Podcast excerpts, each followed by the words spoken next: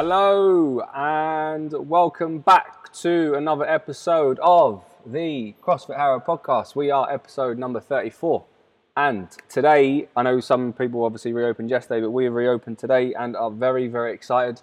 It has been a full, packed out, busy morning, and we are so delighted that the gyms are reopened. We know that they shouldn't have closed in the first place, but that's a different story. Today, I wanted to talk to you about getting shit done.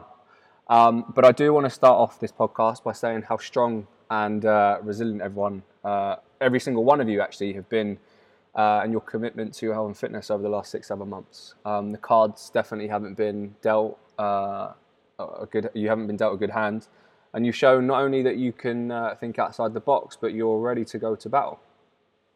So, how do we get shit done in other areas of our lives? Well, let me say this when a photographer can't change a scene, they change their angle and their lens to capture the best of that scene. And I can't say this word. Similarly, oh, I did. When you can't change a situation in your life, you change your perspective and get the best out of that situation. And that's exactly what you guys have done over these periods of, of lockdown with your training. So we want to do that in other areas of our life. And you know the circumstances uh, sometimes you have no control of. Um, and this leads me into saying that if you can apply that to every attitude or apply that attitude into every walk of your life then you'll be non-stop achieving and succeeding in everything that you do. Now look we all know that, aren't, that there aren't enough hours in a day um, to get everything done. And that you know some of you hear me say like there's, ne- there's never enough hours. And, and it's, it's okay. Um, if everything was completed on time then life would be a bit boring. It wouldn't be as enjoyable. Like the, this kind of stress that comes with that, like good stress of it, um, the challenges that you face, uh, they're they're needed. Um, now you can read a lot more about um, this. What I'm going to talk about in the book called Eat the Frog, um, and I've mentioned some of this stuff in a previous podcast. But uh, there are two approaches um, to this, and this first one is is of my own uh, about getting things, uh, getting shit done. So some of us are not very good at getting things done, and we kind of need like a little bit of a reward system going on. So uh, you can either get the small tasks done to give you the satisfaction of completing tasks, and that might put you on a roll. You know, before we've said like you know daily actionable goals and sat, you know seeing how satisfying uh, that is to tick things off. Now there is a risk associated here and that's because the task is so small. You end up doing a lot of fuck all. Um, so uh, that's what you. If you find that you've tried that and that doesn't work, then I would say something that comes out of the book that alternatively you should uh, get the most important task done, and that way you're able to complete the most important thing consistently and efficiently, and then able to outperform anyone. So some of us like you know look at the most important thing as like the biggest thing, um, and yeah, it obviously is and requires more of your time. But you know, you want to spend the good kind of energy or, or good focus on that rather than doing all the small stuff first. If you're that type of person, and then when you get to the big thing, you're like, oh fuck, I've got no energy, I can't be bothered. I'll do it tomorrow, and then the list gets gets keep getting bigger. And it needs to be a habit. You know, you've trained yourself to have breakfast, you've trained yourself to have a glass of wine in the evening, you've trained to be yourself at the desk for 9 a.m., whatever it might be. To succeed, you need to develop those successful habits you know, if if your physique, let's say, is in you're happy with it and you know you feel that you're aesthetically in a very good position. I know that it's not about aesthetics all the time, but I'm just using this as an example. Then that is you successfully doing things correctly. It's a, it's a result of successful choices. Um, and we've all heard of the paralysis by analysis comment. You know, we've all been there. We get too many choices, too many options. We end up choosing up. We end up choosing a rush, or we don't choose anything at all. So overcome procrastination and tackle the most important tasks first. Making a habit of getting the most important things done has two outcomes. One is immediate satisfaction, which is a massive weight off your shoulders, and two, long term success. How good does it feel to do something that has been taking up a lot of your time? You know, a lot of, a lot of your mental headspace. Completing those big jo- jobs are a bit uh, are a bit of a similar uh, feeling for after a workout. The release of endorphins, they make you feel good. You know, you know that you're capable of these tasks, and it, and it does make you feel good. Um, once you do start to feel good, and subconsciously you want to complete more and more tasks because you become a little bit addicted. Uh, you become a little bit more addicted to success. So some of the questions that you might find is like, you know, you should ask yourself is how do we, how do I prepare for this? Well, I'm going to break these into kind of little bits, and then you know use what applies to you. Is identify what it is that you want to accomplish and what you're aiming for.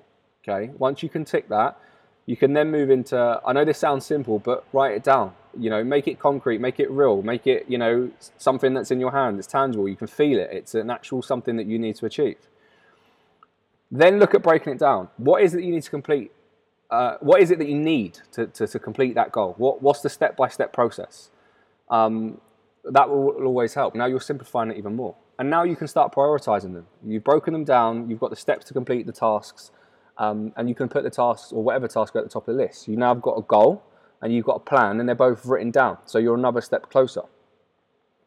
Now, this is probably where a lot of us fail at, and it's our deadline. What is your deadline towards your goal or what you're looking to accomplish, um, and getting that, you know, whatever it is done?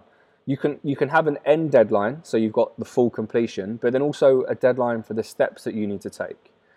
And a, a goal does need a deadline, a deadline, so you can apply yourself and the responsibilities that come along with it to be completed. Without a deadline, you, you, you're pissing in the wind, and you'll procrastinate even longer, and you'll just keep putting it off. Next is taking action. You've you've sorted all the above out. We all have expectations that everything has to be perfect, but the reality is it's not going to be. Okay. You're better to take actionable steps on an average plan rather than do absolutely nothing on a perfect plan. Lastly, do something every day to get heads. I, I like to say that um, this is something that I, I, I think, I'd like to think that I'm relatively good at is trying to do something every day, little by little. Um, this is where you keep pushing forward. You build momentum. We spoke that about that in another podcast. You get a little bit closer every day if you are consistent. If you put it off for a little while, um, it's going to be very, very hard to achieve that.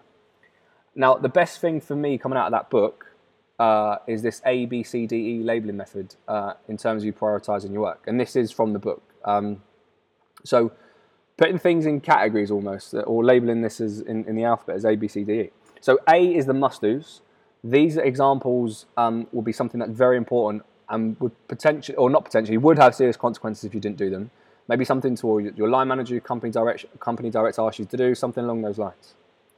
The B's are things that you should do, and we've all got a lot of those. Um, and these have less consequences consequences if you don't do them an example might be, you know, return an email or a call or text, and someone might be unhappy if you if you didn't do it.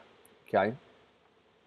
Using the labeling method, we're going to look at C, and this is C is would be nice to, um, and this is probably a quite a big list for a lot of us too. These are things that are probably not that important, and doesn't matter whether you do them or not.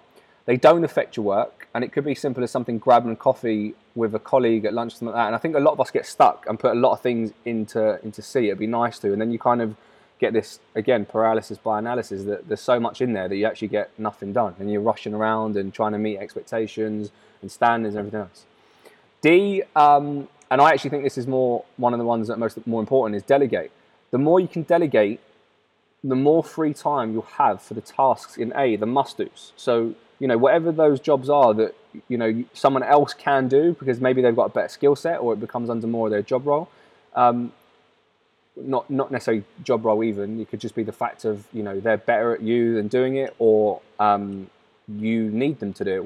Whatever. Um, but you'll have more tasks for the must-dos. And finally, E. Eliminate things that were once important, but actually now you don't need them. Take them off your list. They're shit. They've been and gone. Don't need them. So A, B, C, D, E. The must-dos, the should-dos, the would-be nice-tos, the delegating, and the eliminating. Um, try that Success can be learned. Those who are successful at tasks in business, in workouts, aren't intrinsically better than anyone else. They are just, or they just use their time more effectively. Someone completes a workout better than you, uh, quicker than you. Yes, they generally move better, but that, or they could move better, but that in itself is because they're more efficient with the barbell, or they're more efficient with the medicine ball, or whatever it might be. They're more efficient in that movement. Therefore, the time is improved, or the score is improved. Okay, work on your most important tasks and do it efficiently and do it well.